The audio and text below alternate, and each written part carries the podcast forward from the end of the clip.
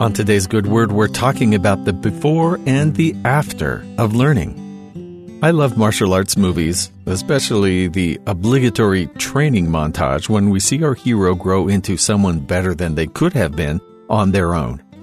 This hero often has an impossible goal that doesn't seem reachable through just human measures. Their teacher is so far above them, but the main character dedicates their time and effort to every bit of training that they're given. Maybe that training seems unrelated to their goal, but whatever their doubts, they press forward and become stronger and more skilled. Finally, it's revealed that all that training was the perfect preparation for their goal. Their body and mind perfectly developed now for their goal of strength and mastery. Preparation is important for any kind of growth. Unstretched muscles can be damaged if left cold before a workout and most artists begin with a warm up sketch before diving into their main task. The same can apply to our spiritual selves. Ezra in the Old Testament gives an example of this. Though the Jews had been taken from their land, the Lord still sent his representatives to his people, and Ezra became a spiritual leader of the Israelites and a trusted advisor to the king who had conquered those people. In Ezra chapter 7, we get details to the secrets behind Ezra's success. This Ezra went up from Babylon, and he was a ready scribe in the law of Moses, which the Lord God of Israel had given. And the king granted him all his requests according to the hand of the Lord his God upon him. For Ezra had prepared his heart to seek the law of the Lord, and to do it, and to teach in Israel statutes and judgments. Ezra didn't only rely on God, but he prepared himself for the responsibility that would come with becoming a representative of the law.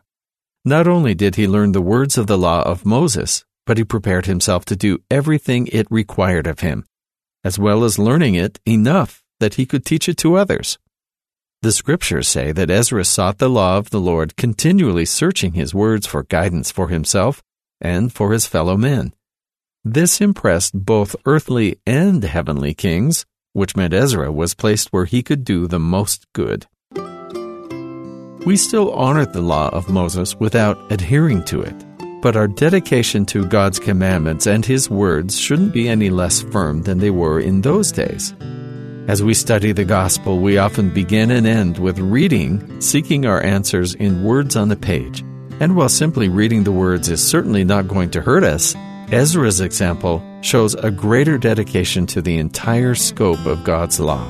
That the Word of God is not just platitudes or good advice to read, recorded from earlier generations, but it's relevant knowledge that can and ought to be applied in our lives today.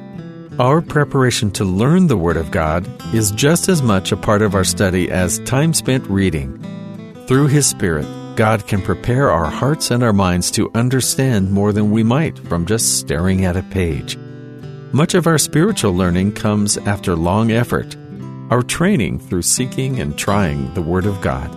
And once we've put the Word into practice, confirmation that sustains our faith comes through the Holy Spirit. There's a lot to master in the kingdom of God, and our heavenly parents want us to learn all of it. And that's the good word.